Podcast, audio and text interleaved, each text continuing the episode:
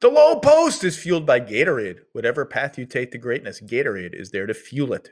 Greatness starts with G. The Peabody and Emmy Award winning 30 for 30 film series presents Once Upon a Time in Queens, my old borough, a four part documentary event about the city, the swagger, and the wild ride of the 1986 Mets, the team that made me fall in love with sports. This documentary explores the epic tale of one of baseball's most dominant and iconoclastic teams and their legendary World Series comeback. Hear from former Mets players and fans, including Darryl Strawberry, Keith Hernandez, Bill Burr, Cyndi Lauper, and more. Cyndi Lauper's involved. All four parts of Once Upon a Time in Queens are available to stream on ESPN Plus and the ESPN app right now. I've seen it. It's awesome. If you like this team, watch it. If you didn't like this team, watch it. Plus, don't forget to check out In the Crease, the ESPN NHL podcast with leading experts on the sport, Hall of Fame sportscaster Linda Cohn and national NHL reporter Emily Kaplan. Every Monday and Thursday, Cohn and Kaplan will bring fans their insider perspectives, reporting, reactions, and analysis to the latest headlines and under the radar stories, both on and off the ice. That's the In the Crease podcast. Listen wherever you get your podcast.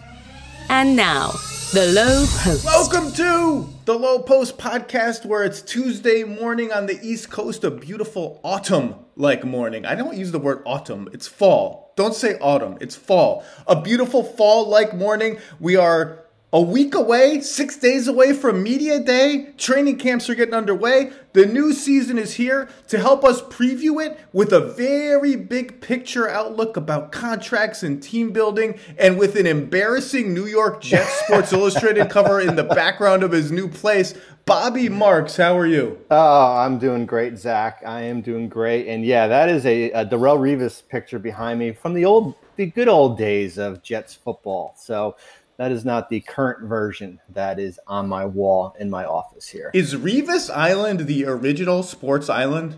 I think it is.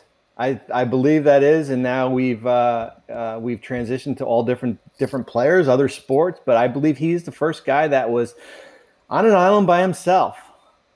Well, Revis Island was like you put you, you just it, it was a deserted island, right? You couldn't throw the ball there. That's that's yeah, you the put, you put him on you put them on the best player. now it's evolved to the point where the island is the for the fans of the player that nobody else likes. That's the island. the island of misfit toys, right? Speaking of, I I'm going through a really bad crisis in my house. I can't find my Waiters Island T-shirt. I have a red Waiters Island T-shirt in Gilligan's Island font that some delightful people uh, gave to me, and I can't I can't find it. Anyway, Bobby, how are you? I'm good. Getting ready. I mean, we're a week away from training camp. How about that, huh? Yeah, we're six days away from Media Day, and in a few markets, I think Media Day might have some interesting plot twists that I'm not really quite ready to talk about yet. So let's get Yep. on to the piece you have running today on ESPN, which is basically a really interesting piece for NBA nerds like me about how, uh, in the last couple of years anyway, fewer and fewer superstars are entering proper free agency. Since Kyrie Irving and Kevin Durant signed in Brooklyn and, and making them now with James Harden, I think, to me, barring some things that we- we'll talk about sometime, um, the undisputed favorites to win the title this season. We've seen more and more superstars, instead of letting their contracts run out and enter free agency, sign extensions when they have a year left on their deal. So they never hit the market. They stay with their teams. They take the money. They take the bird in the hand. And the thinking, as you wrote in your piece, and when you talk to players and agents and even GMs, is they're just taking the money because the money is so big and the security is so important. And if I want to get out, I'll just demand a trade in a year or two or three whenever things turn bad. And the reason the money is so big for these guys, we can talk about it, is they already, th- th- these guys were talking about Kawhi Leonard, Paul George, Rudy Gobert, Joel Embiid, Jimmy Butler, the Nets guys soon. One, one net guy, Kevin Durant, already did it. The reason the money is so big is these guys already make the max.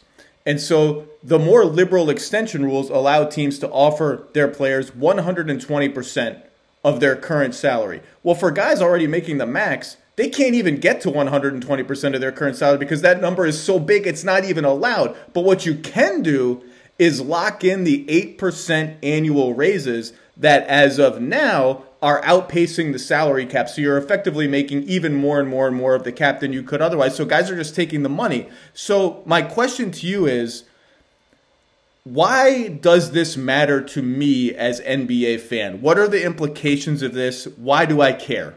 Well, yeah. I mean, the, the title of the article is basically why the days of all star free agency are over for right now. And a lot of that, the, and, the, and the, how I came up with that is that I always do this look ahead article. So I did a look ahead to 2022, and when I'm doing the free agency, I'm looking looking like Zach LaVine is the only guy there, right? He's really the only free agent. Maybe we'll see what happens in Bradley Beal. And so you're looking at it and says, where did everyone else go? And you hit it right on the head. Uh, we since the new collective bargaining agreement came in in 2017, we've had 32 players have signed extensions. These are not supermax extensions. These are extensions like, um, you, as you mentioned, Kevin Durant this past year, Steph Curry this past year signed an, an extension here, um, 11 this offseason alone. So that is a whopper of a number. And nobody used to sign extensions because you could only sign until this most recent CBA for like 107.5 or 105%. It was not a big enough raise to entice players to, to, to sort of demur on free agency. And by the way, just to be clear, there are two classes of players that are sometimes lumped together.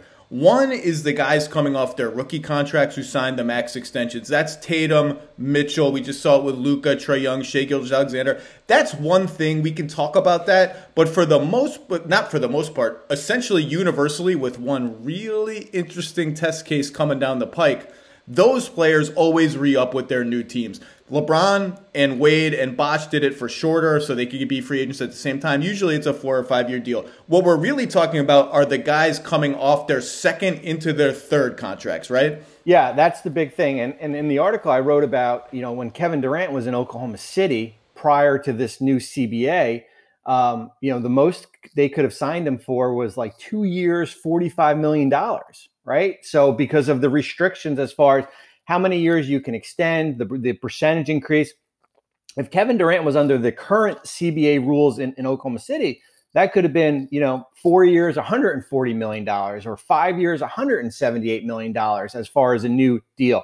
Would he have stayed? Who knows, right? We don't know about that if money would have been the, the tell all uh, tale here. But, um, yeah, I mean the the CBA with the new rules and the commissioner put it basically blunt that the goal is basically player retention for players to stay in their own homes. Players now can extend after the second year of their anniversary. They can extend for more years. We've seen the supermax come into um, into play, and um, and we're going to see this kind of for the next couple of years until probably Zach we get a new CBA down the road and we'll probably see more TV money come in with a new TV contract.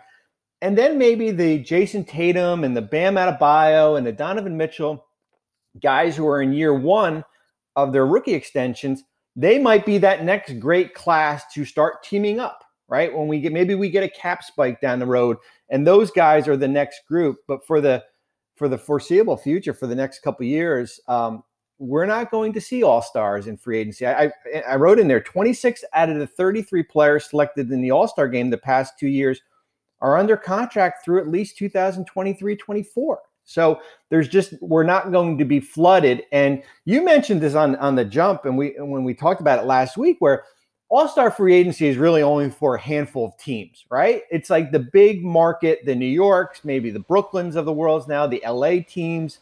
Um, Boston or beach. Dip- beach. Yep. You got to lump in beach. Miami. Yeah, and my, of course Miami. I mean, it feels like they're in play every year, even without cap space or with cap space.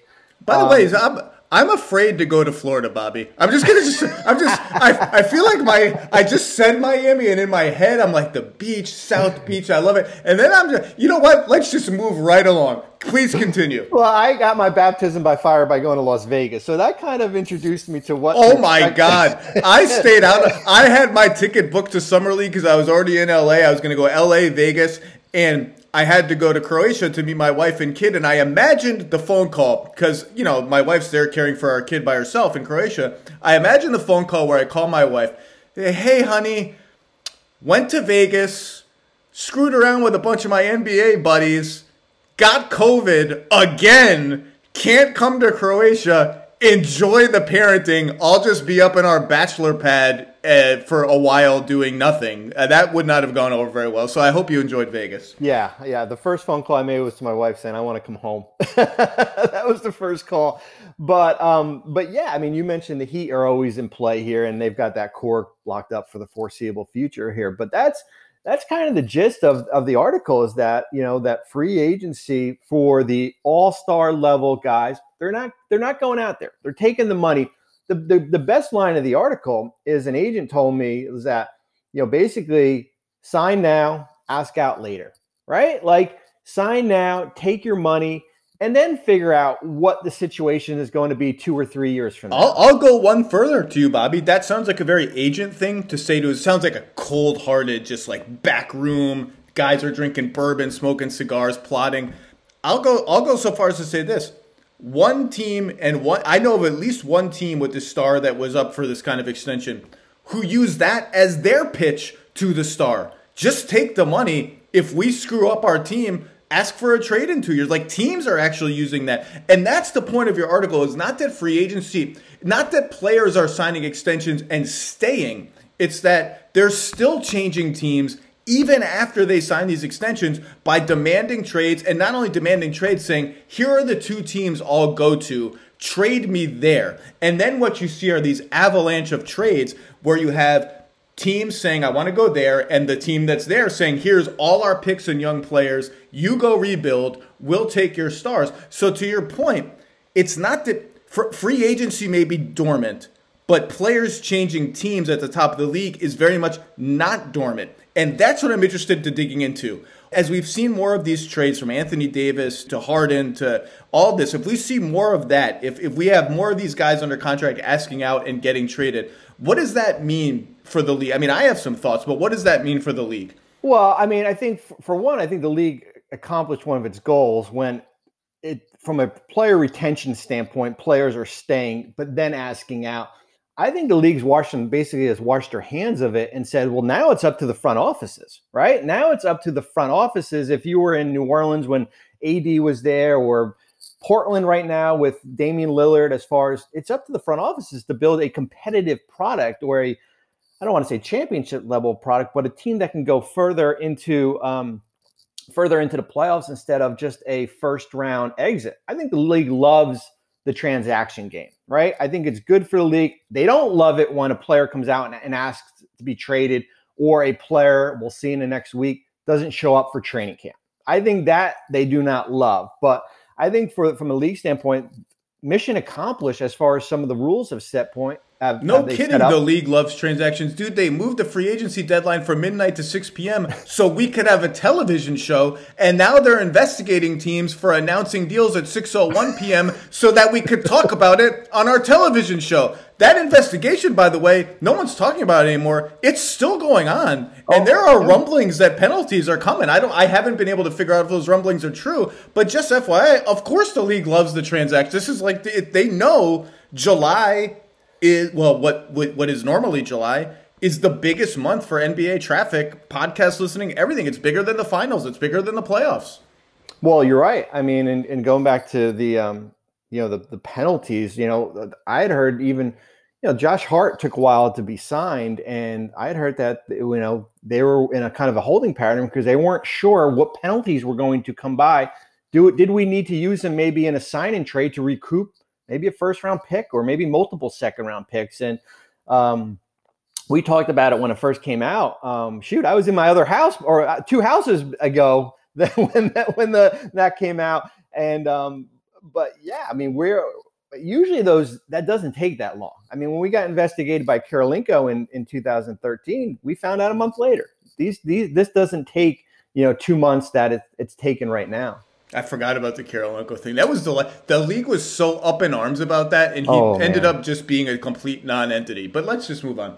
Um, I still have the letter. I still have the letter that um, Michelle Leftwich, who now is at the Hawks, sent me uh, uh, basically saying you guys are clear, but if we find out down the road that you did something, we will come back and get you, basically. So it's a scary process getting investigated.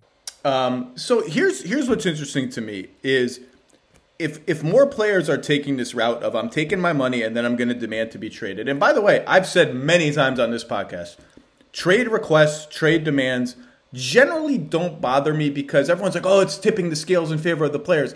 it's evening the scales. It's evening the power, the trade leverage scales because teams always trade players willy nilly all the time. They don't even tell players. And this is just evening the scales out to me. And also, teams that have traded players, star players, top 15 players, even under the gun, even under a chilled market, have generally done pretty well. Like New Orleans is better off with all these picks they got for Anthony Davis. The Rockets are better off with all these picks and no players, but picks they got for James Harden rather than having those guys walk out the door. But I will say it does create this dichotomy where you have on one side teams that are just gutted and hoarding picks Oklahoma City, Houston, New Orleans.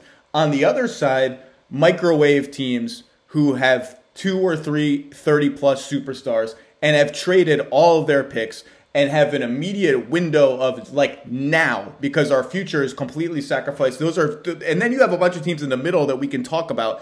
But I don't know if it's good for the league to have more teams at each of those polls and fewer teams that are sort of doing different team building processes. Like, I don't even know if it's good for those teams, particularly the teams that are hoarding picks, because there's just a diminishing return to having all those picks. We've already seen Oklahoma City two drafts in a row trade two firsts for one to get a player they want because they just have too many picks.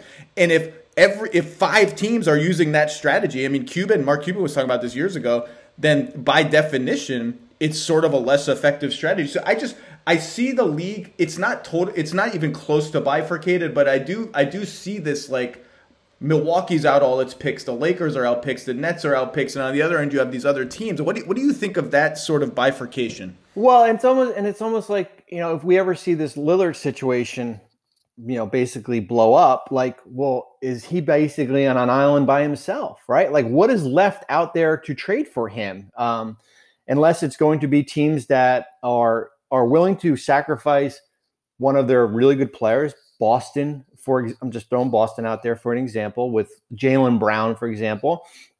But as you said, all the, I'm, I'm on record by the way of saying Boston is not doing that. Yeah, but that's that's just I'm just that's my prediction. Yeah, I mean, uh, but it's all those middle teams that still have their draft picks that are probably not going to out go out and get a Damian Lillard type that are retaining those. The teams that the big market teams, the Brooklyns, the um, you know, as you mentioned, the Lakers, Clippers, you know, teams are tapped out of um, tapped out of, uh, of draft picks here. So um, I think you're kind of just in a holding period to find out like where we're heading here. Um, I don't want to sound the alarms, if, certainly if you're the league standpoint, but um, but you're kind of have you have the haves, which are the big tiered teams. You have those teams in the middle, and then you have those you know those third team third tier of teams that are kind of are collecting the assets. That's why it makes you know the whole Ben Simmons situation challenging because what m- team in the middle of the road that has all their picks wants to put their foot in the deep end and basically give up a lot for him? Well, let's let's talk about Damon Simmons before we go back to the CBA nerd stuff. Um, uh, the, there's just a whole lot of nothing going on right now on both fronts. Uh, everything's gone quiet. I think the world knows that the Sixers' ideal solution is to trade Simmons for Lillard. Um, Portland does not appear interested in such a deal right now. The Lillard noise has quieted down. Damian Lillard, if if he ever wants to be traded, actually, as you and I have talked about, has an interest in holding off till at least December 15th or January 15th when the Knicks – who I think would very much like to get involved in any theoretical Damian Lillard sweepstakes, can begin trading the guys they signed in free agency. Right now, it's essentially it's not nothing's impossible. It's very very difficult for the Knicks to make an actual offer for Damian Lillard. So he has an interest in waiting. The Sixers, of course, have the opposite interest in not waiting because Ben Simmons may not freaking show up to camp, and they'd like to wash their hands of this situation. To me, I look, I I, I have not heard. I've heard crickets on both fronts. I, think several teams have made offers for Ben Simmons um, that include good ish mid career young players, interesting young players, and not enough draft equity for the Sixers. Um, I think the Sixers, you know, when you hear offers like the Sixers wanted young players and four first round picks from the Warriors and this and that, true or not, I don't I don't know the, the exact specifics of that. Um, it makes you think, well, are they are they going to take? Do they want all these picks to then make another trade um, down the line for another star player who might become available. I get the sense that the Sixers actually would like to do all of that business immediately. Like they don't want to do. I, I my my reading the tea leaves as best I can. I think they want the final resolution immediately. I don't think they want to be in a holding pattern where they where they're like, well, we just traded an all star for a bunch of young players and picks, and someday we'll trade those young players and picks for another superstar. I don't, I, but that that obviously could change. But Uh, I, have heard I've heard essentially it's pretty quiet, right? Have you heard any anything to, to the contrary? Not in Philadelphia. I mean, I think what their the plan for them is is to figure out what happens when Monday comes. What happens when media? Isn't that comes? the plan for all of us? Just what happens when Monday's coming? Just every every. I mean, I guess there's no weekends for us anyway, but it's like what what happens when Monday comes, right? Well, for them, it's a little bit more challenging when when their when their second best player doesn't uh, come up uh, show up for media day. As far as how do they handle it, right? How do you handle a, a, a situation that I honestly never have seen before?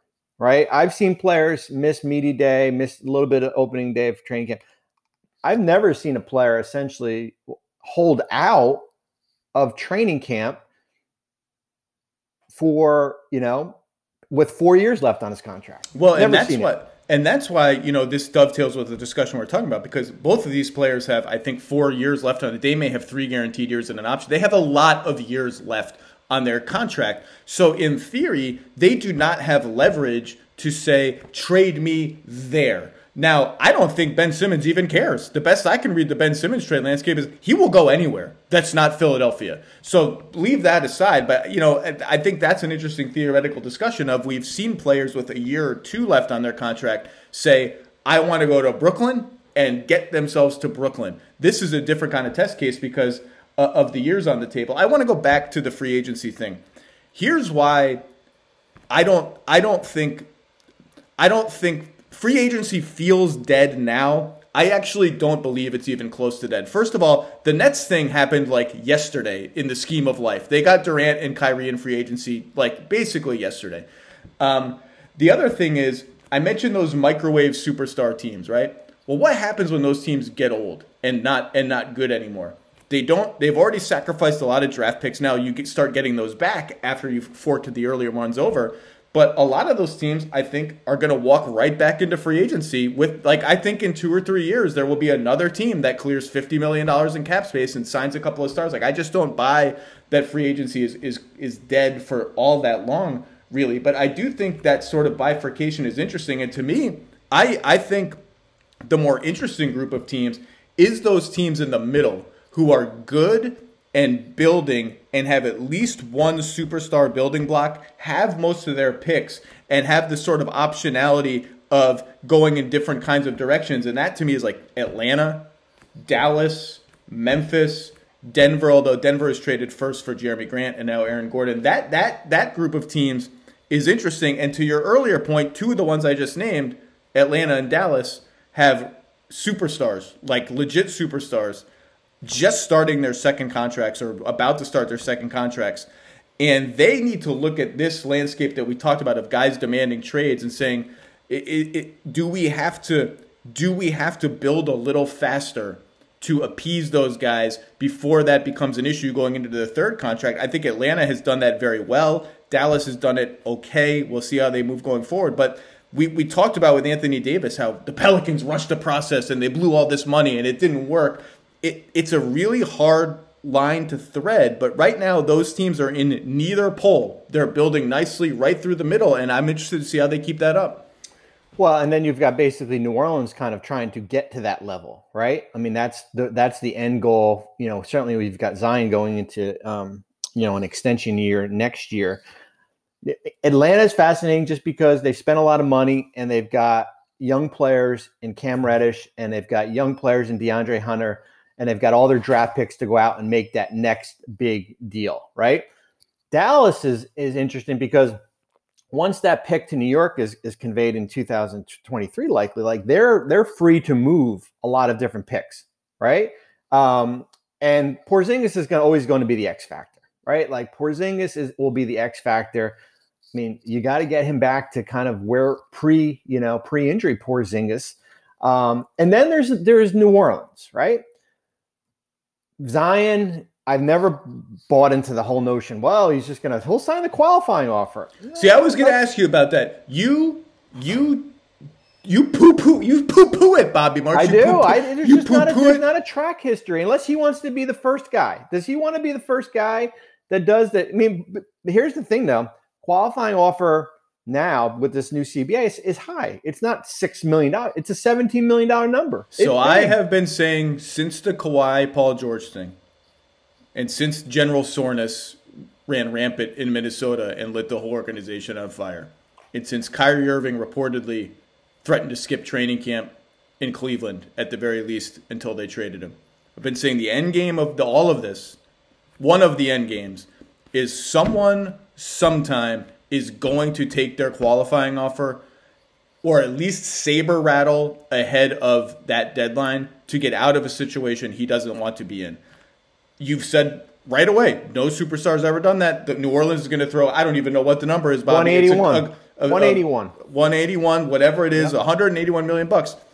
To, to turn that down and take a 17 million qualifying offer, assume that yes, I'll stay healthy and I'll essentially recoup all that money on my next contract is it is certainly a risk. It would require extreme confidence in the player's health, or that a market will be there, as we've seen with Kevin Durant, despite a devastating industry, and it would require an off-court stream of income so big that they are willing to take that risk. Look, the Zion buzz has been out there for a, a year now of like, is he unhappy or is his family unhappy? Look, I think there's a lot of divided intel on that. Um, and I don't really want to wade too far into it because it's, it's murky, it's hard to tell. But objectively, he is the best test case. He is the best candidate to do this in NBA history.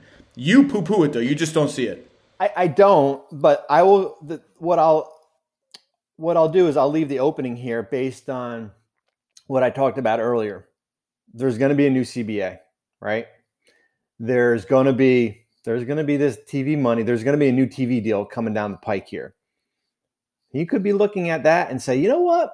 I'll do that $17 million qualifying offer, and the cap is going to jump at such a number that I will be able to recoup that 181 number in that next contract. When you say the words cap jump or cap spike, I just imagine all of these people in Oklahoma City like throwing things at the wall or just like uh, just involuntarily vomiting wherever they are. I just I'm sorry. It does need to be that. on the other hand, I I, I picture Bismack Biyombo like raising a glass of champagne and Timofey Mozgov on the beach like kicking his foot up, kicking his feet up somewhere.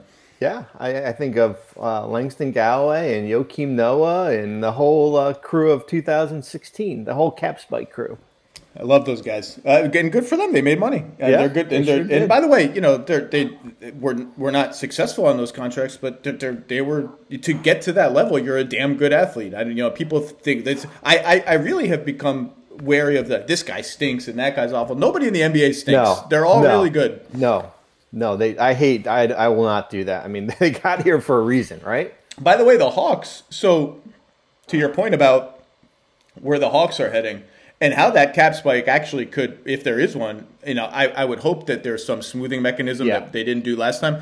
But if there is, there is going to be a jump of some kind. I wonder if they look ahead and say, hmm, I wonder if we can keep more of these guys than maybe we think. Because if we can get them on good deals, maybe the tax bill won't be so bad. But everyone looks at Reddish, right? Like he's the odd man out. He's the one they'll trade for a future pick. I don't know if you can pay. I, there may be another one that has to go because you're talking about Capela just got extended 20, 20 to 25, something like that. John Collins just got five years, 125 or whatever it was. Trae got the max. Uh, that's three. Huerter, Hunter, Reddish yet to be paid on their next contracts. That's six. You just can't pay under the current regime. You can't even pay five guys the kind of money that all those guys are making or are seeking to make. So I don't think, I don't think it's necessarily just Reddish who all the focus has been on. By the way, as soon as he came back in that Milwaukee series, like, oh my God, Cam Reddish, like here's the here's the guy we've been waiting for. Um, so TBD on Atlanta. Spring is the best time to add new challenges to your training just in time for summer and warmer days. It's also the best time of the year to take a new look at your fitness routine, dial it up a notch, and continue powering on. Peloton's varying class lengths were designed with your personalized training in mind. Whether you'd like to add a 10 minute course session at the end of your strength class or take a 60 minute power zone ride to increase your endurance, Peloton classes help you focus on your needs and goals. They are also made to challenge you with a variety of classes like boot camps, boxing, okay, full body strength, marathon training, all created to grow your skills or push you to improve in what you already excel in. Peloton's expert coaches and nonstop vibes Hashtag vibes will push you to new levels of strength and endurance, keeping you on your toes while giving you the professional coaching you need. And with a wide variety of options, whether you prefer to run outdoors, row, or ride at home, or strength train at the gym, Peloton has something for you. Get your head start on summer with Peloton at onepeloton.com. That's onepeloton.com. For the ones who get it done, Grainger offers high quality supplies and solutions for every industry, as well as access to product specialists who have the knowledge and experience to answer your toughest questions. Plus, their commitment to being your safety partner can help you keep your facility safe and your people safer. Call or click Grainger.com or just stop by. Let's talk about you and I and others have done some reporting on that new CBA. By the way, both both sides can opt out of the CBA in December, I think. Um, I think it's December of 22.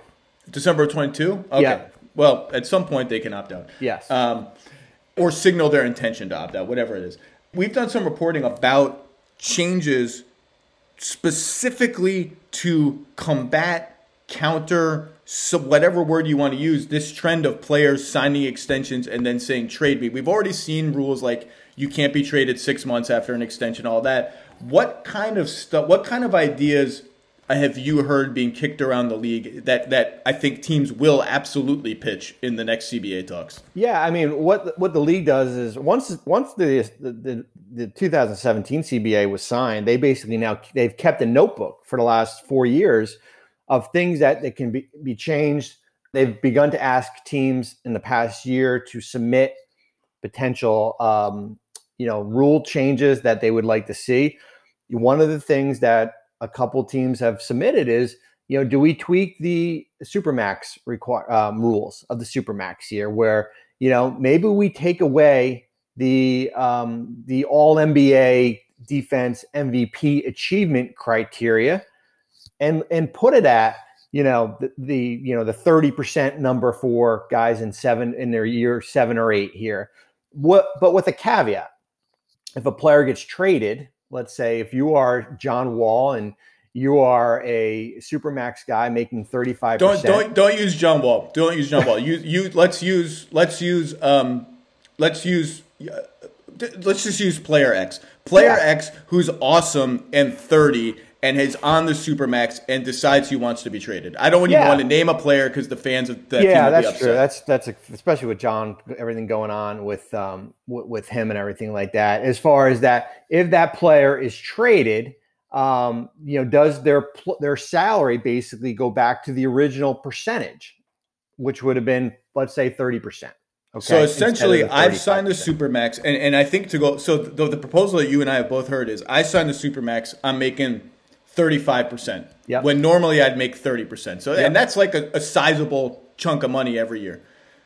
As a, as a reward for signing that supermax, I get a no trade clause. That's and I get a no trade clause that under some of the proposals being submitted lasts almost the entirety of the contract until the last year. On the so I can say no to a trade. You try to trade me, no thank you. The flip side of that is if I go to you and say I'm out, trade me, I go from 35% to 30% because the point of that 35% is I stayed with you. If I'm not staying with you, I go down. I got news for the league. The players union ain't gonna like that very much. oh, I would say that is a, a definite no. They're not. Anytime you see money that you've already have, that eventually you're going to be taking away from you, that is a uh, almost like a, uh, a deal breaker from from your uh, from the player standpoint. So I would see that not going through, but that's kind of what teams are thinking as far as tweak as far as tweaking, you know, the supermax rules here. And I've even heard a couple of guys uh, on teams to wonder. I wonder if that would backfire in the sense that players would then not even sign those supermax deals because they're like, why bother? If I'm going to demand a trade and lose money, I'm not going to sign it anyway and it sort of creates even more player movement and less retention almost by accident. Now you could game these out years and years in advance. We don't really know what's going to happen, but I, I did I did think that was interesting. The other thing is the current extension rules eh, are are it was I think it's great that the league and the union agreed to make it easier for teams to sign players to extensions because I think it's good when players stay with their teams and they're happy and the teams have done well around them. Uh, on the other hand, um, the 120% limit almost punishes teams for signing guys to what turn out to be value contracts and almost punishes those players by making them wait super long to sign extensions because 120% is not good enough. And the poster guy for that right now is Zach LaVine. The yeah. Bulls should be able to sign Zach LaVine, who currently makes like 19 a year, to an extension. They can't. They couldn't unless they opened up a gargantuan amount of cap space, which is going to hurt their team. Zach LaVine should be able to sign an extension now at his true market value. He, by the way, he tore his ACL. He, he probably thinks about that every once in a while, but the Bulls just can't do it because they cannot 120% is way below what he perceives i think correctly his market value as so he's got to wait till free agency and once you're in free agency all bets are off. Everything could go haywire between now and then. So you've you've written you've, you've reported and i've reported about rules that maybe we broaden extensions even more to eliminate that kind of thing.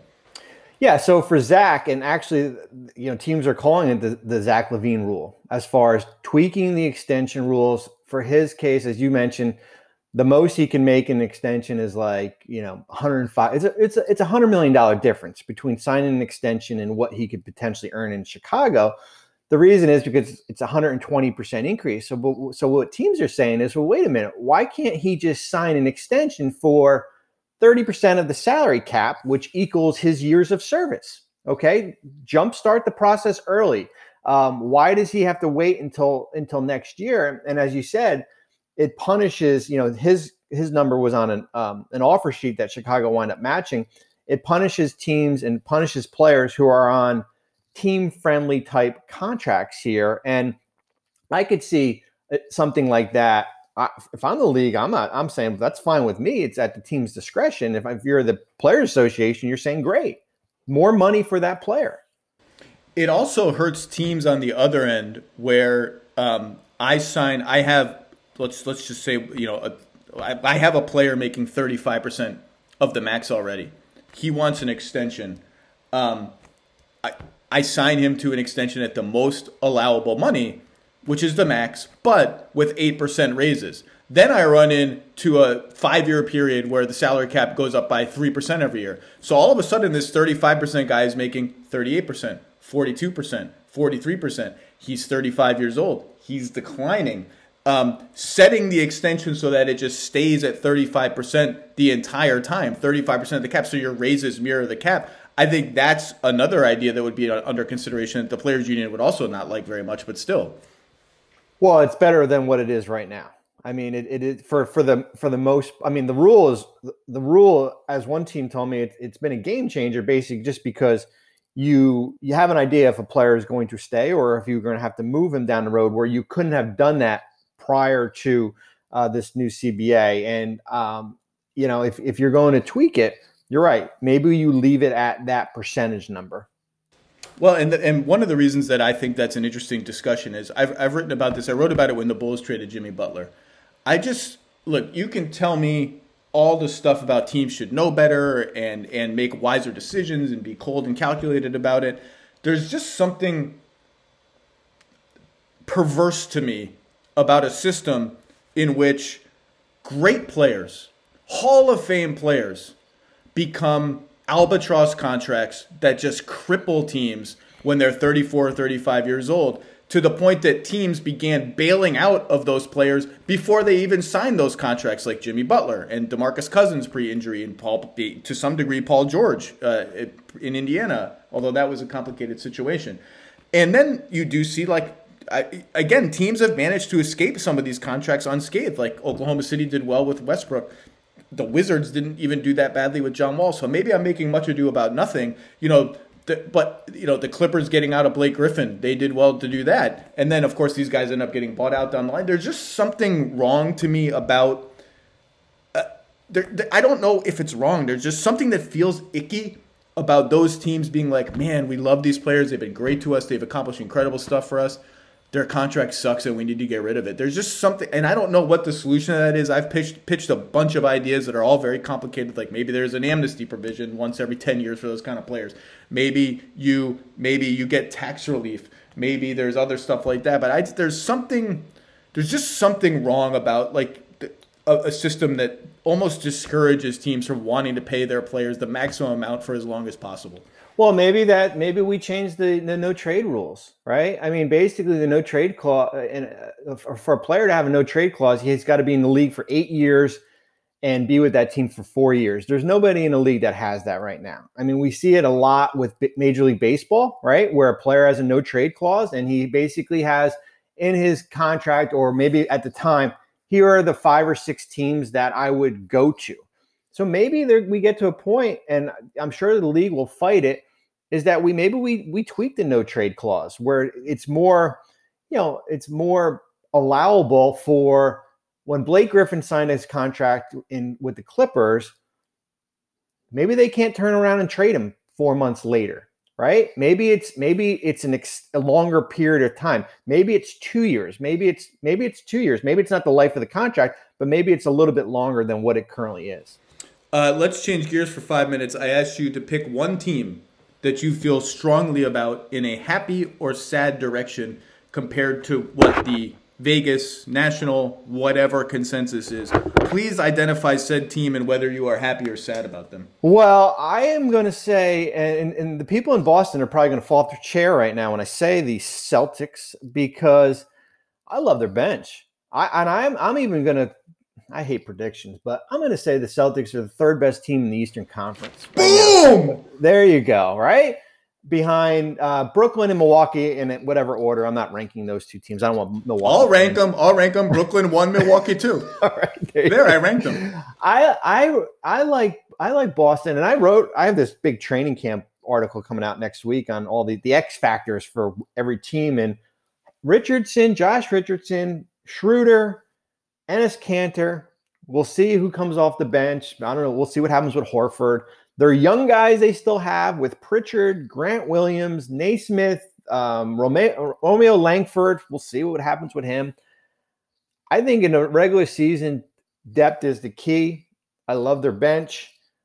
That's then you still have, you know, you still got Tatum, Brown, and you know, certainly Smart, maybe a healthy Robert Williams. That alone on paper I'm willing to put them as the third best team in the Eastern Conference. I wish it's more fun when I can yell at people and say that they're wrong or have fake arguments with them. Boston is on my I'm higher than consensus on Boston for most of the reasons that you that you listed off. I just think they're deep. The, the power of just playing no below average or super below average NBA players in the regular season is really, really strong. We've seen it before with Toronto. Um, and and I think Boston is going to be like that. Uh, I think their starting five is going. I think there are four starters set in stone: Smart, Brown, Tatum, and Robert Williams. Robert Williams, to me, might be the single biz, biggest X factor in the entire NBA over the next couple of seasons. That sounds like an exaggeration, and probably I could come up with some players who are bigger X factors than that if I cared to think about it instead of proclaiming this in this very dramatic way. He has the potential to be a monstrously good player if he can get his defense under control, get his footwork under control, harness some of his skills on offense. The the question is who's their fifth starter. I, if I had to put money on it, I would bet they start Horford at the four and then make Horford their backup five and Kanter sort of their emergency center. I like Aaron Nesmith. I thought he showed interesting signs last year. Schroeder off the bench is a really good bench player. We've seen it. I just think they have a lot of really good play, a lot of good, solid players, and two legit all stars.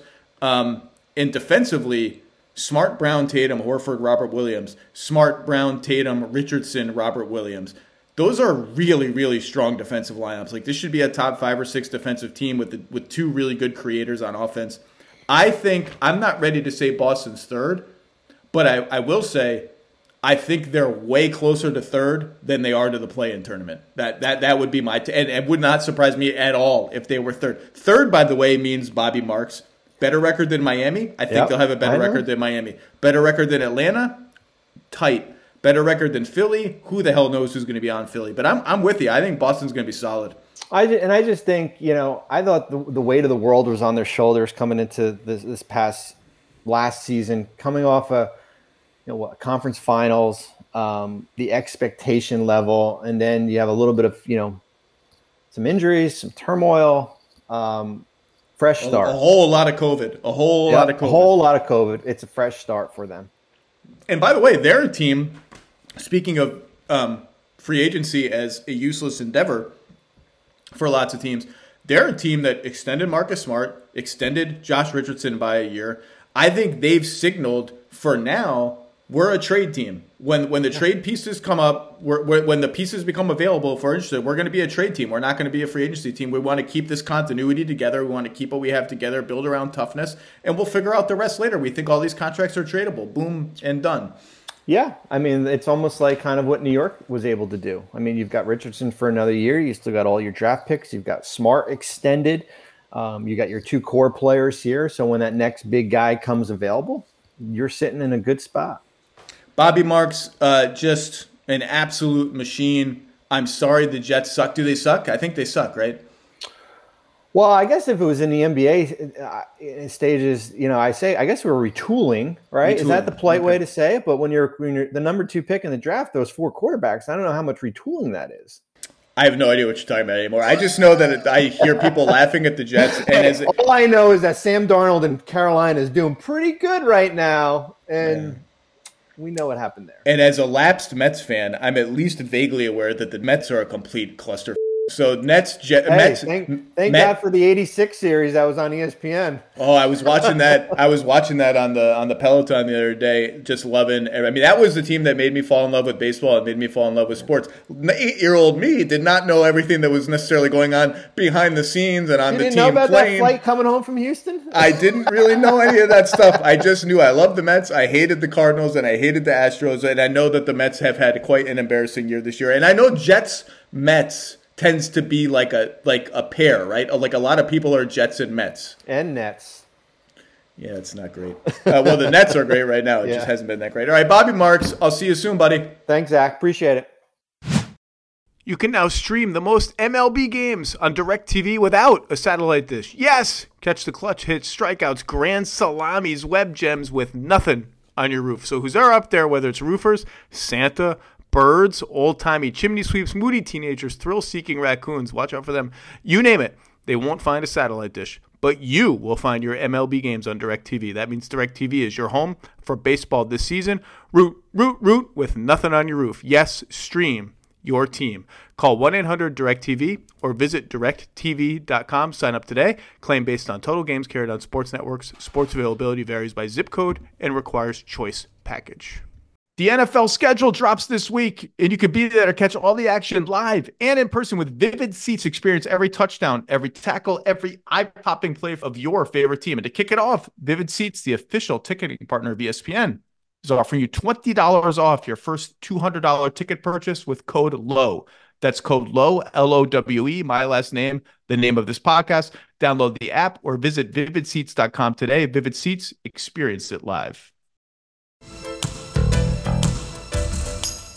All right, let's welcome in because I had the wonderful idea to preview one of the most interesting teams to me in the NBA this year, the Minnesota Timberwolves. And as so often happens to poor small market teams in the NBA, a discussion about the nitty gritty of the Minnesota Timberwolves, Jarred Vanderbilt and Jaden McDaniels, and who's going to start at the four. And did Josh Okogie learn how to shoot? How is this team going to balance defense and shooting? Oh my God, Chris Finch is the coach. Remember that guy when they hired Chris Finch when he was the coach of the Raptors? Let's get into the Minnesota Timberwolves. Has become a podcast that will be a, partly about Ben Simmons, but uh, to help us go through that, the guy who knows the Timberwolves better than anyone I know uh, from the Athletic, Jon Krawczynski. How are you, my friend? I'm doing great, Zach. Thanks for having me. This is great. Been uh, looking forward to this, and uh, let's have some fun today. Let's have some. That's a great attitude towards yeah. life. I, I, should wake up in bed. I should wake up every day in my bed. Just say, "Let's have some fun today. Play like a champion today." Um, so, uh, Jon, about 30 minutes ago, Adrian Wojnarowski, my colleague, tweeted that uh, Ben Simmons is not going to report to training camp firmly, about as firmly as one can say this, and intends to never play another game for the franchise. Woo! Now, on the one hand, we already kind of suspected that all of that was true. We don't even know if it will end up actually being true. Uh, but it, it, I talked about the Simmons situation with Bobby Marks in the first part before Woj's tweet. We talked about how there had been kind of crickets on the Ben Simmons trade landscape for quite a while now in terms of nothing close to a deal. Uh, now I think we should re up that discussion, and it's fortuitous that you are on because the Timberwolves are one of the teams that I think have most seriously kicked the tires, sniffed around, whatever metaphor you want to use, uh, Ben Simmons, and I think that actually makes a lot of sense for their team. I haven't seen it I, I don't know that there's been a realistic trade proposal made by the Timberwolves, one that would be amenable to the Sixers. But what you wrote, you've written about this several times. Is is there a? I was going to say, what's the latest? Is there a latest? Where do we stand, Minnesota Simmons? Well, I would say, Zach, that I think the Timberwolves have quietly been waiting for this day to happen in terms of Ben Simmons camp or reporting really reemerging to strengthen the idea that Simmons isn't coming and that any ideas that the Sixers have about trying to kind of ride this thing out and claw back some leverage are uh, going to be a lot tougher to pull off. And so the Wolves have lived this with Jimmy Butler. They know how this whole passion play goes. And so they want to see, and I think many teams around the league want to see this situation in Philadelphia get as uncomfortable as possible, as quickly as possible, because to your point, Zach, I don't know that there is a super easy, clean deal that the Wolves have to make, an offer that they have to make that just says, okay, let's do this for Simmons and get going. This isn't Damian Lillard. This isn't Bradley Beal. They don't have those kinds of, of, of assets to offer. And so they need Daryl Morey's price to come down a little bit. Maybe this will help in that regard. Maybe it won't.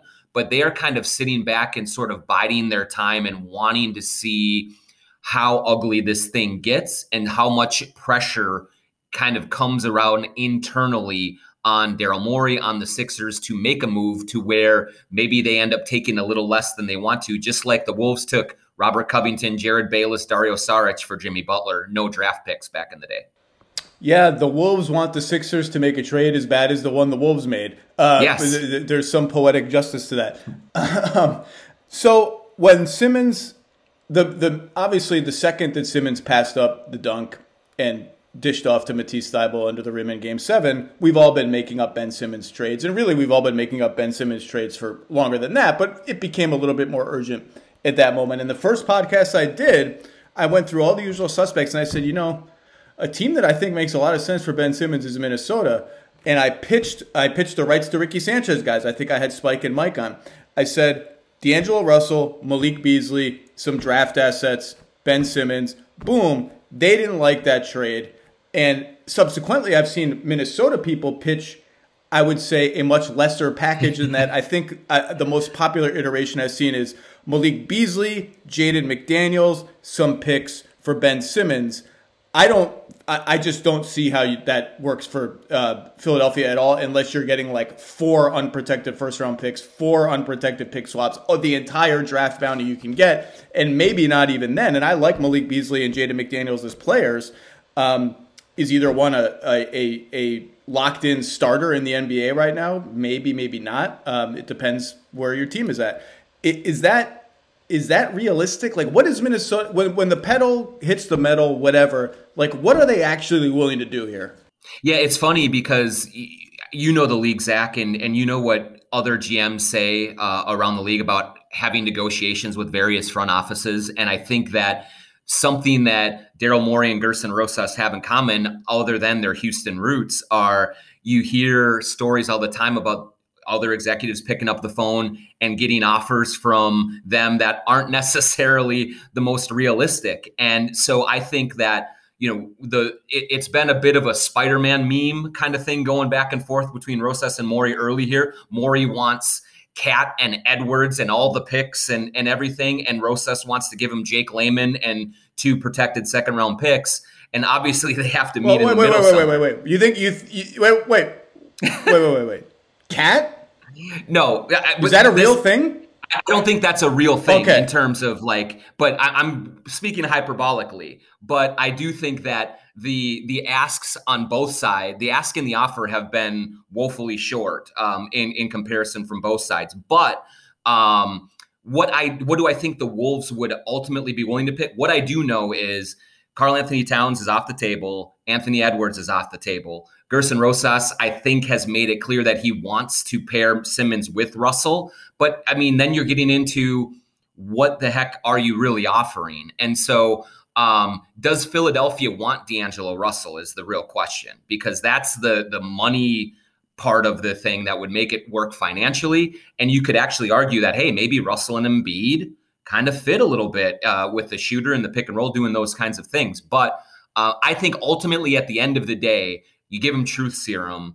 Um, I, I, think the Wolves would probably begrudgingly put Russell into a, a, a, deal along with picks, along with Jaden McDaniels, who I think is a really good young player uh, that will eventually turn into a starting caliber player, but maybe not there yet. And but ultimately, really, they've they've been looking for a third team to try and kind of give Philadelphia more win now assets that that open their championship window even more. They have not been able to find that yet, and that's been the big challenge. I think the Timberwolves know that Philadelphia is is cold on the on the offers that they've gotten from the Wolves so far. So they've been combing trying to find third teams, and so far that has been uh, a very difficult process. So uh, when it gets down to it, I could see the Wolves including multiple first round picks to try and entice the Sixers into saying, well, we can't get Damian Lillard now, but if we get Timberwolves first round picks, maybe we can eventually flip those for Lillard, for Beal, for someone else. But that's a stepping stone deal that I'm not sure that Daryl Morey will have the patience for. Yeah, I said this with Bobby earlier. My hunch is this three-team deal construction and the idea that I can get the young young players and picks from Team A and flip them for superstar from Team B. I, I don't really see one of those that's actionable right now, and I don't think Philly wants to live too long in that in between space where I'm ha- I have those young players and picks. They're on my team, and I'm waiting for superstar X. Now, that could change because the NBA changes every freaking day. There could be a new unhappy superstar in two weeks. There could be the trade market could be robust with them in two months. But I, I think with Joel Embiid in his prime, locked into the supermax, I think Philadelphia would like to get it all done in, in one fell swoop. Now, I can say this.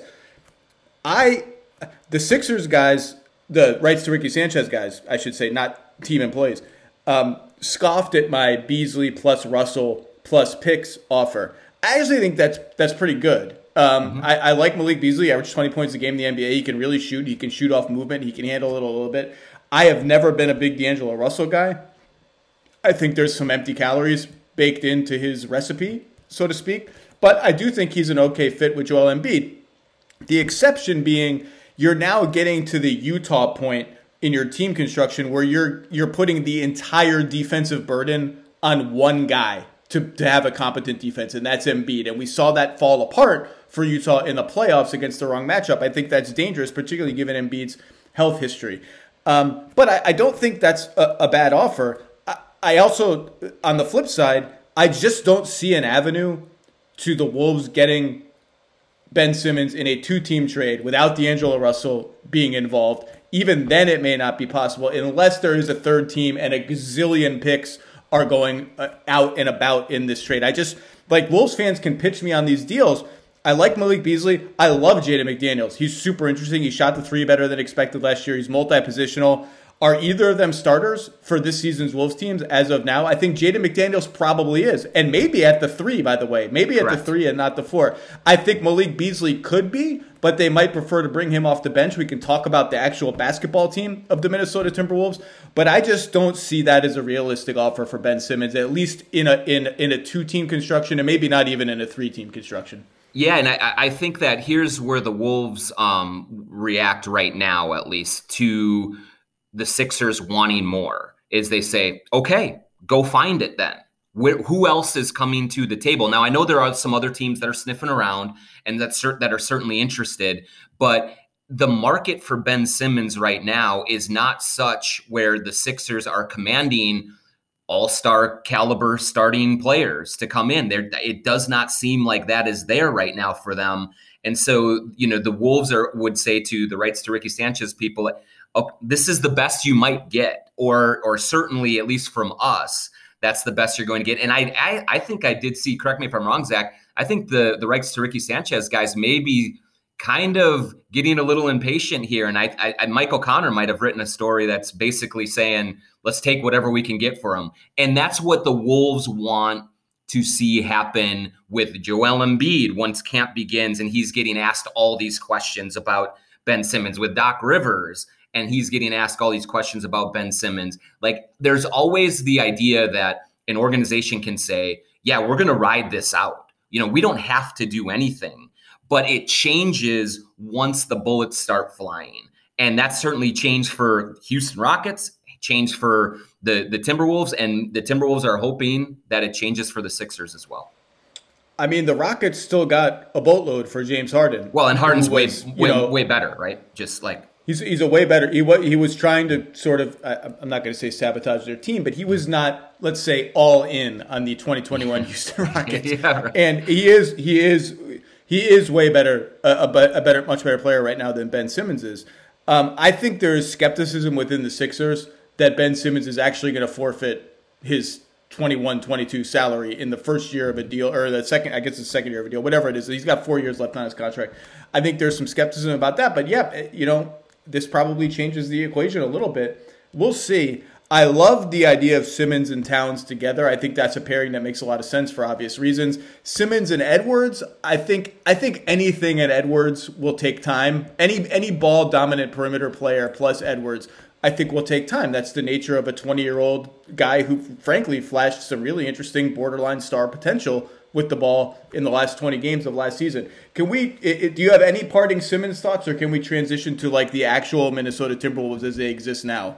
I would just say really quickly, you know, I have gotten questions from Timberwolves fans like, do we really want Simmons? Like, what, why, why are the Timberwolves so in on him? And I do think it's the pairing with Towns as a floor spacing big.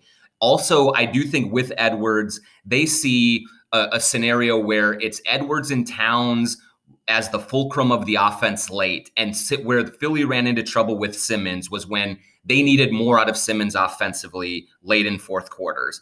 And this way, with this construction, he would not be relied upon to do that. And so he could be more effective for the Timberwolves in that kind of a role than he was for the Sixers as the Robin to uh, to Embiid's Batman from an from an offensive standpoint, and that's why you are hearing the Wolves be so aggressive in this and try and figure out a way where other teams might be more dipping their toes into the water a little bit.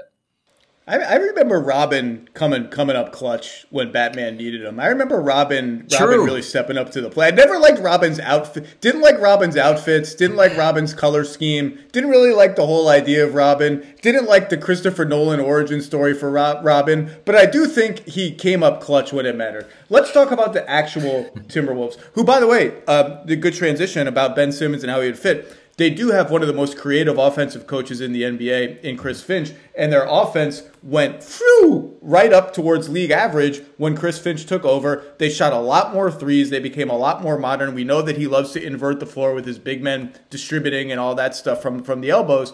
Great offensive coach. And for by the way, for the Minnesota Timberwolves league average offense, you throw a party if you're if you're league average in anything for the Timberwolves like since 2004. Um, so let's pretend Ben Simmons just doesn't go there. This was already, you know, as I'm doing my 30 team depth, depth charts for all 30 teams and projecting rotations, this was immediately apparent to me as, particularly after the acquisition of Patrick Beverley, this was immediately apparent to me as one of the most interesting teams in the league. There's a lot of meat on the bone. There's a lot of stuff to analyze here, in part because after missing on Jarrett Culver, trading a pick to the Warriors in the Russell deal, so that's two straight lottery tickets that you lit on fire. There's a lot of pressure on this team to get into the play-in tournament this year, or at least, you know, if the play-in tournament ends up being hard to get into, at least be in that race toward the end. There's just a lot going on here. There's a lot of different.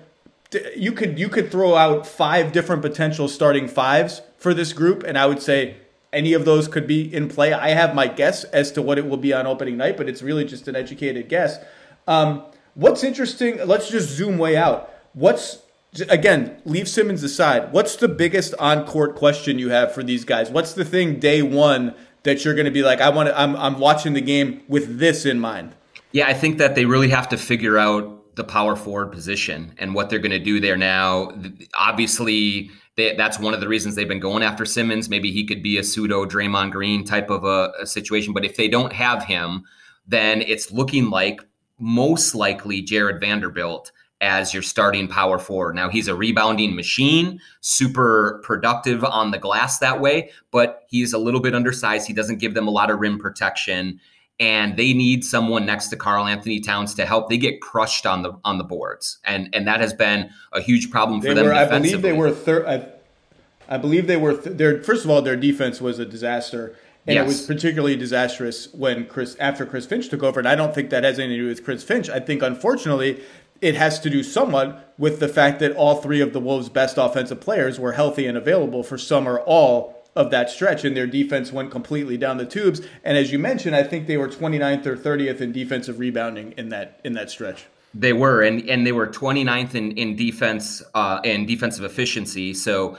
I mean, they were hemorrhaging points the whole time, and um, Chris Finch certainly got the offense humming, be, and in part because he actually had Towns and Russell and Edwards all together. Ryan Saunders never really had that in his time here, but he certainly organized the offense and did well. But they just get hammered on the glass. They cannot finish possessions defensively, and so they're constantly giving up second chance points, uh, more bites at the apple. And they didn't really address power forward at all in the offseason. They re signed Jarred Vanderbilt on a on a, a, a very modest contract. He was sneakily like plus 3.9 points per 100 possessions when he was on the floor, according to Cleaning the Glass. So he's very active. He's a he's a good defensive minded guy. He can guard multiple positions. But when you're looking at you know what are they going to do to mitigate that issue next to Towns when you want Towns out near the perimeter shooting threes and and, and doing things like that? That's that's where you kind of got to figure it out. They they tried Jaden McDaniels at the four. They they've gone small with him sometimes, but they I think ideally they want him at the three long term.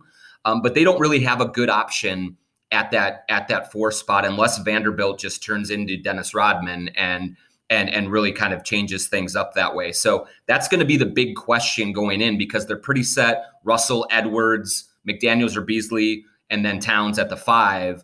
Um, you know, the, that that's the one question mark that they have in this lineup going into the season.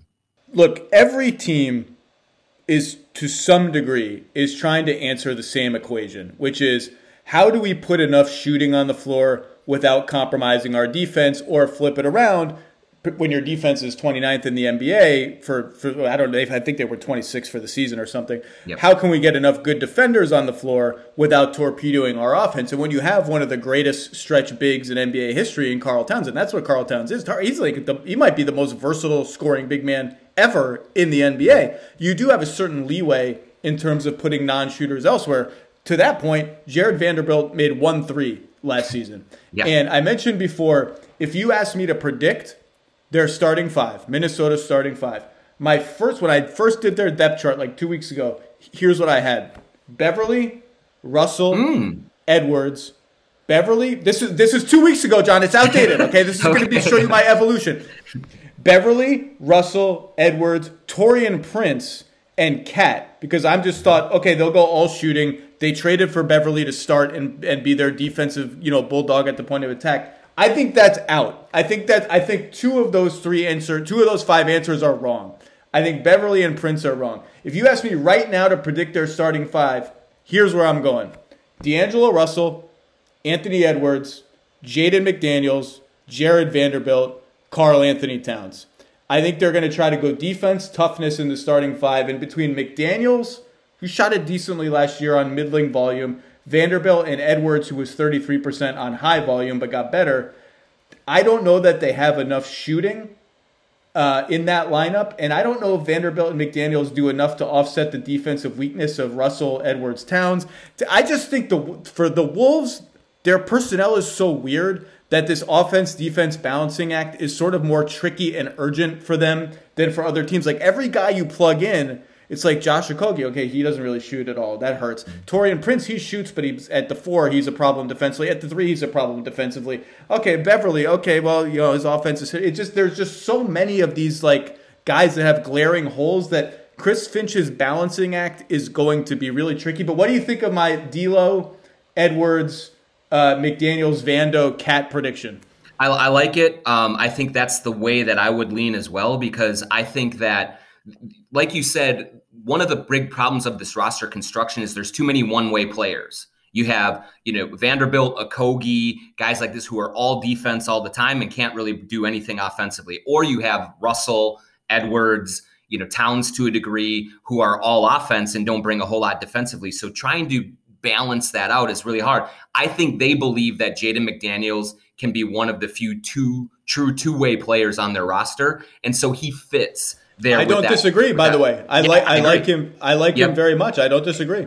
and people have been raving about his offseason in the summer and what and, and the strides that he's making. So um, so that's why I like D- McDaniels at the three. Then you bring Beasley off the bench, who is another one-way player, all offense, but at least you get some buckets coming off of that bench in in a pseudo Lou Williams type role. He doesn't make plays off the dribble, but he shoots, um, and he can and he can score with that second unit. You have Beverley attached to him to help defensively. One thing that is interesting is that Finch does really like to play D'Angelo Russell off the ball. So your initial inclination of Patrick Beverley and Russell starting is not a bad one. Uh, he did it with Jordan McLaughlin. He did it with Ricky Rubio and Russell. He likes that. So I think you could see him finishing that way because Finch has said that he likes to finish smaller um, and start bigger. And so you could see Beverley and Russell together. You could see Beasley out there at times. You could see McDaniels at the four instead of the three and things like that. And he's going to play around with that. But as far as a, an initial starting lineup,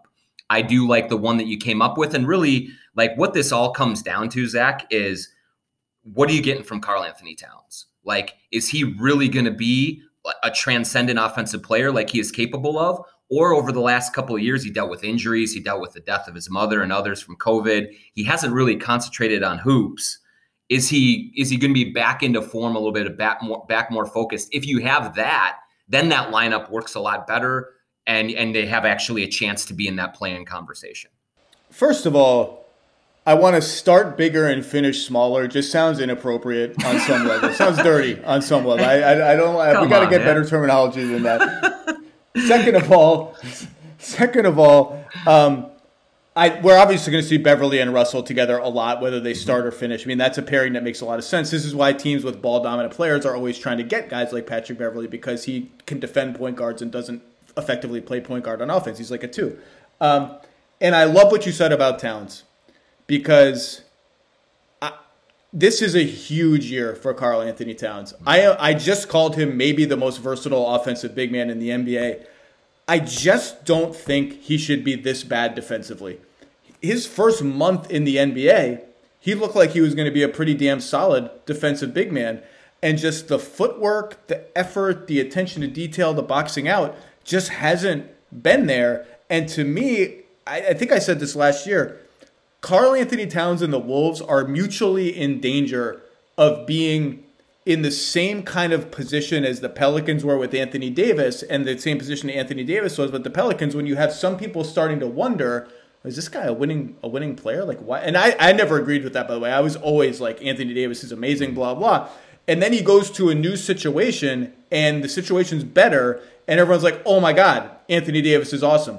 That's the that's like that scenario is one of many that are in play for Karl-Anthony Towns. Like, if he goes to a better place, people are going to be like, oh my God, with better talent around him, it turns out Karl-Anthony Towns is amazing. He's amazing now, but he's got to get amazing or something close to average or above average at the things that he hasn't put as much of his game into. And so to me, I think Karl-Anthony Towns should be a top 10 player in the NBA soon, if not now. Like, he's that talented. I mean, top 10 is hard to crack right now, but you know what I mean. A, a candidate for first or second team All NBA, and not a guy that you're like, should I put him on third team? I don't know. His team stinks. Okay, I'll put Rudy Gobert. Like, I think he's that good. It's and it's time now this season with this amount of pressure on the line. It's time for that Karl-Anthony Towns to show up. Listen, let's just be honest about it. People have forgotten about Karl-Anthony Towns, and for good reason. He's been surpassed by Joel Embiid. He's been surpassed by Nikola Jokic. Like he was in that group of young unicorn bigs that were kind of taking over the league. And then, you know, he was super healthy early. He had the All Star year with Jimmy. Um, then things blew up, and then he got injured and he only played 35 games um, in 2019-20. And remember, though, at the start of 2019-20, Zach, the first 18 games of the year, the Wolves went 10 and 8, and Karl-Anthony Towns was leading a, a, a lineup with Andrew Wiggins, Robert Covington, Treveon Graham, and Jeff Teague. And he was going 26.3, 12.6 boards, 4.1 assists, shooting 44% from three on 8.9 attempts per game, 51% from the field altogether. Woo! He was unbelievable. in that stretch. And then he got hurt, and then everything fell apart. Last year, obviously understandable, lost his mother. It was heartbreaking. He just has not picked up a basketball in the offseason the last couple of years. And I think he's regressed, both, you know, from his standing in the league and especially defensively. And so coming into this year, people who have talked to him say he is much more focused. He's got a clearer head. And so there is the potential for him to come in and have this monster offensive start to the season again and you can you can see a scenario in mid-November where everyone's saying, "Hey, we forgot about how good Karl-Anthony Towns is. Look at what he's doing. Look at how he's affecting things." Um, but he's got to do it too. Like he's got to be out there and be committed on the defensive end. He doesn't have to be Mutombo, but he can't be Enes Kanter either. Like he's got to be somewhere in the middle and holding down and giving them some sort of backbone. And now he's got Russell, he's got Edwards, he's got McDaniels, he's got a little bit more talent around him. So maybe that the the, the pieces are in place. But yeah, he's got to show it. There's a lot of doubters around the league about what he is capable of doing now because of how the last couple of years have went. And so he's going to go into it with people watching really closely on what on how he looks. And they were plus five per 100 possessions with Russell, Edwards, and Cat all on the floor. Only 300 some minutes. Dynamite offense. Those pieces fit offensively. Defensively, they were a disaster. They were just so good offensively. Look, I'm I'm relatively bullish on the Wolves as they stand now. I think Vegas has the over under at like 33 or 34 wins.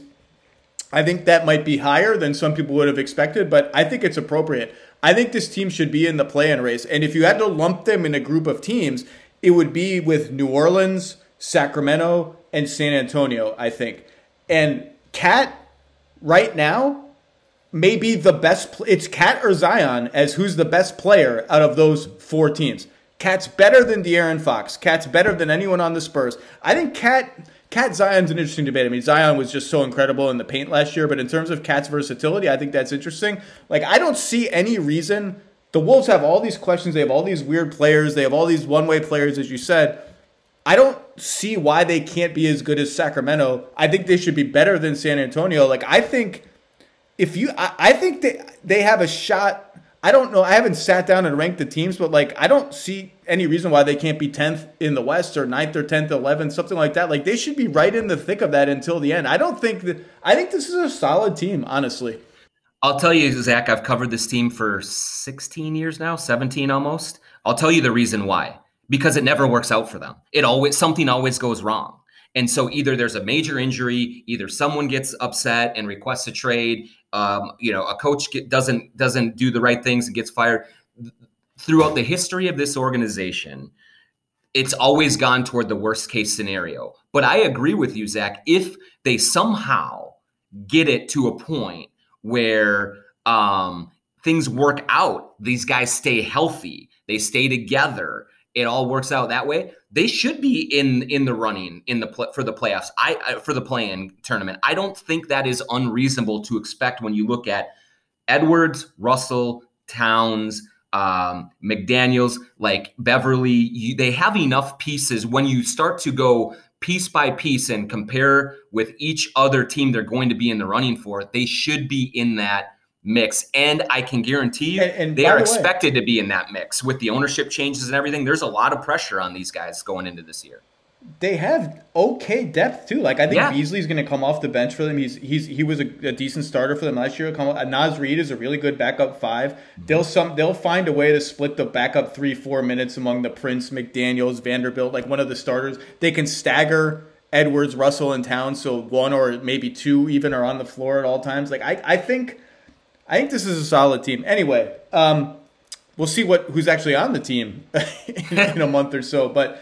Jon Krawczynski, there there aren't many guys covering a team with the depth and quality uh, that you are doing at the Athletic. I, I, really appreciate your time. I hope to run into you. I hope to run into everyone on the beat somewhere this year if, if the world allows. But it's good to see your smiling face virtually, my friend.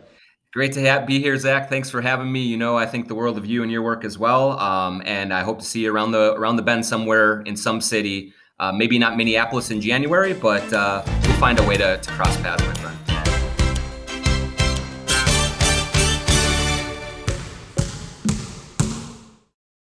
Without the ones like you, who work tirelessly to keep things running, everything would suddenly stop Hospitals, factories, schools, and power plants, they all depend on you.